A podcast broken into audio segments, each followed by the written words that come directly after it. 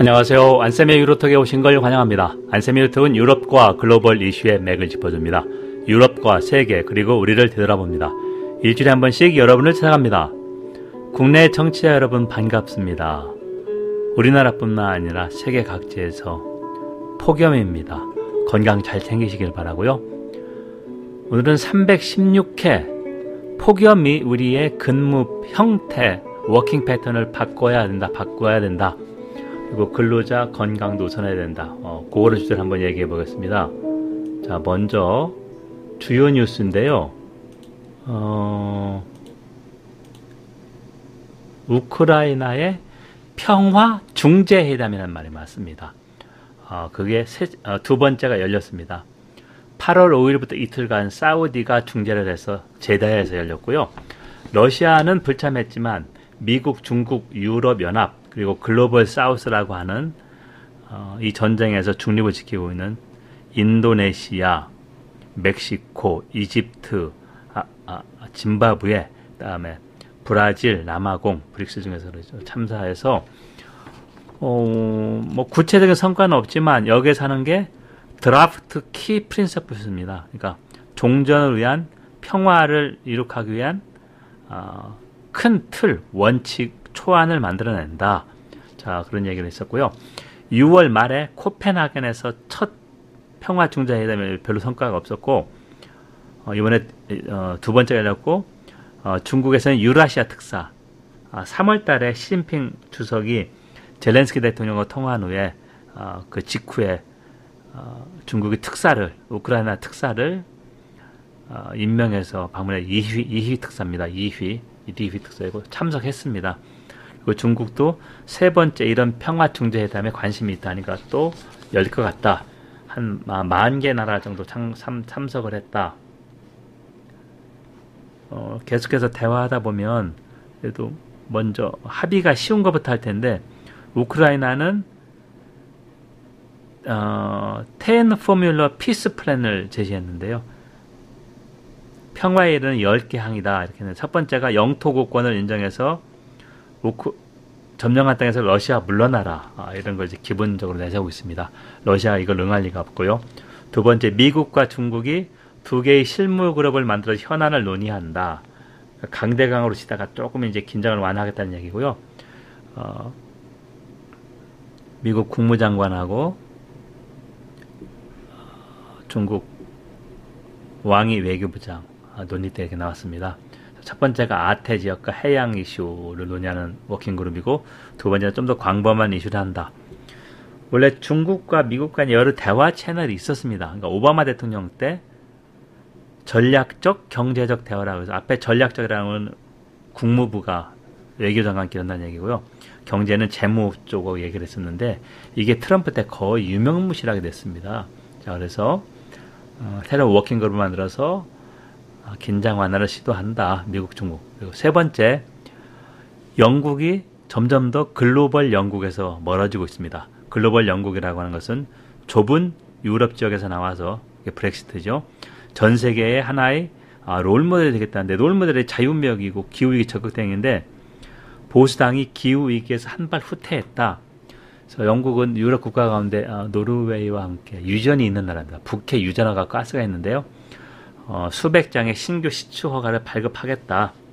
자, 이렇게 된 것은 6월 말에 런던 인근의 억스브리지 선거구에서 보수당이 아, 혼잡 교통 혼잡 유발세 이거에 반대해서 겨우 이겼다.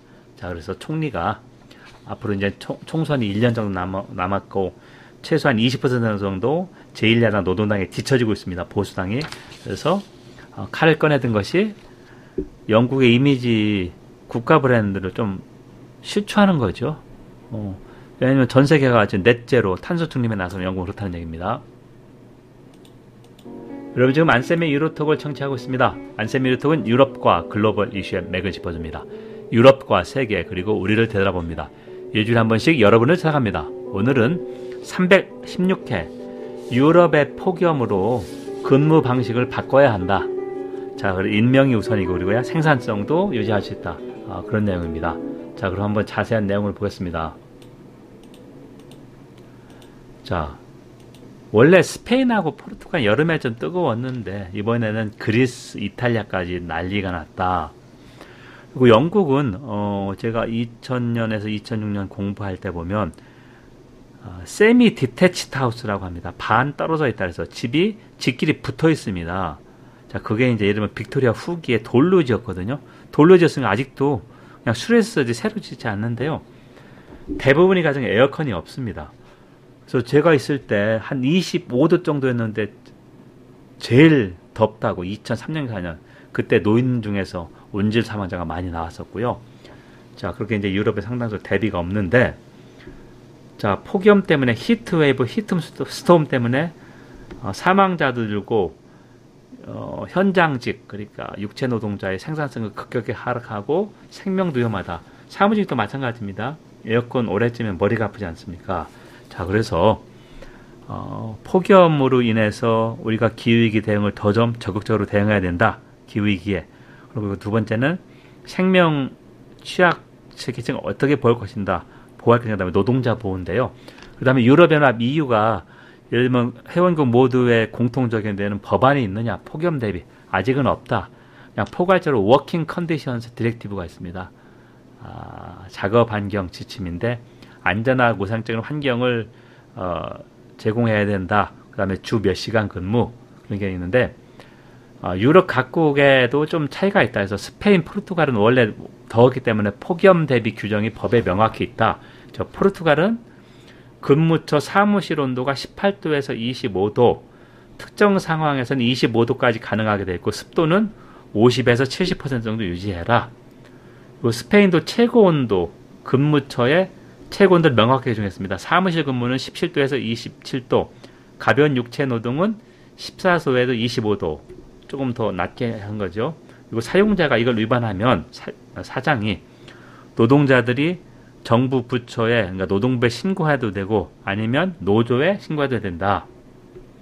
저 독일은 명확한 규정은 아니지만 최고 온도 26도로 규정해서 26도가 넘으면 노동자에게 안전한 환경을 제공하고 아, 식수도 제공해야 된다. 30도가 넘으면 휴식을 보장한다. 35도 넘, 넘어, 넘었을 경우에 추가 조치가 되면 근무 어, 부적합하다. 이렇게 했는데 그렇다고 기가라고 되지는 않습니다. 그리고 신고 규정 그런 거 조금 부족하고요. 프랑스도 노동법에 규정이 없지만 아, 주 뜨거운 날에 고용주가 노동자에게 최소한 하루에 3리터 식수를 제공해야 된다. 그리고 노동자들의 생존에 즉각적인 위협을 느끼면 일을 중단할 수 있다. 근데 이 규정에 폭염도 들어갈 수 있는 것 같은 아직까지 그런 아, 판례는 없다. 영국은 영하 16도 최저 온도만 규정하고 있습니다. 자, 현실 폭염이 어, 지난해도 올해도 계속됐고 기후 변화 때문에 기후 위기 때문에 앞으로 계속될 가능성이 높다. 그런데 현실은 이렇지만 법은 현실을 따라가지 못하고 있는 거죠. 그래서 국제 노동기구 ILO가 권고를 했는데요. 2019년 보고서에서 섭씨 39도 이상의 고온은 노동자 건강을 위협하고 죽일 수 있다. 작년에 여름 폭염으로 유럽에서만 6만 1000명 정도가 사망했다. 노동법을 개정해서 취약한 사람들, 시대에서 근무하는 사람들 보호 규정을 강화해야 된다. 자, 그리고 이제 마찬가지로 근무 패턴을 바꾸면 생산성을 유지할 수 있다는 겁니다. 오후 시원할 때 일을 좀 오후 시원할 때 그리고 아침에 덜 더울 때 일을 좀 오래 하고 때약볕 예를 들면 오후 2시에서 4시 그때는 조금 쉬는 거죠. 자 그래도 생산성을 그러면 보존할 수 있다는 얘기입니다. 만회할 수 있다는 얘기고요. 그래서 근무 패턴을 바꿔야 된다. 그런 제안을 하고 있습니다. 그래서 앞으로 이게 계속해서 이슈가 될 거로 생각합니다. 여러분 지금까지 안쌤의 유로톡을 청취했습니다. 안쌤의 톡은 유럽과 글로벌 이슈의 맥을 짚어줍니다. 유럽과 세계 그리고 우리를 되돌아봅니다.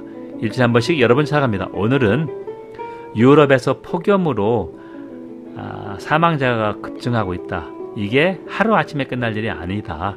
그래서 어, 관련 법, 폭염에 대해서 구체적으로 최고 온도를 규정하고 보호 의무, 노동자 보호 의무 강화하고 근무 패턴을 바꿔서 선언할 때더 이렇게 해야 된다. 그냥 지역의 상식적인데 아직 법으로 되어 있지 않다는 얘기입니다. 선진국이라는 유럽도 자 그걸 집중적으로 나눠봤 어, 토론해봤고요. 올해는 어, 월복입니다. 그래서 초복에서 초복이 7월 10일이었었는 10일이었었는데요. 말복이 8월 10일이니까 한 달이 넘어 그러니까 그때는 좀 더위가 극심하다 그러면서 그래서 월복이라고 하는데요. 일단 오늘 방송 시작인 오늘 8월 8일이 입추고 이제 10일이 말복입니다. 그래서 더위가 조금 꺾이지 않을까. 어쨌든 건강 잘 챙기시고 다음 주에 뵙겠습니다. 주셔서 감사합니다.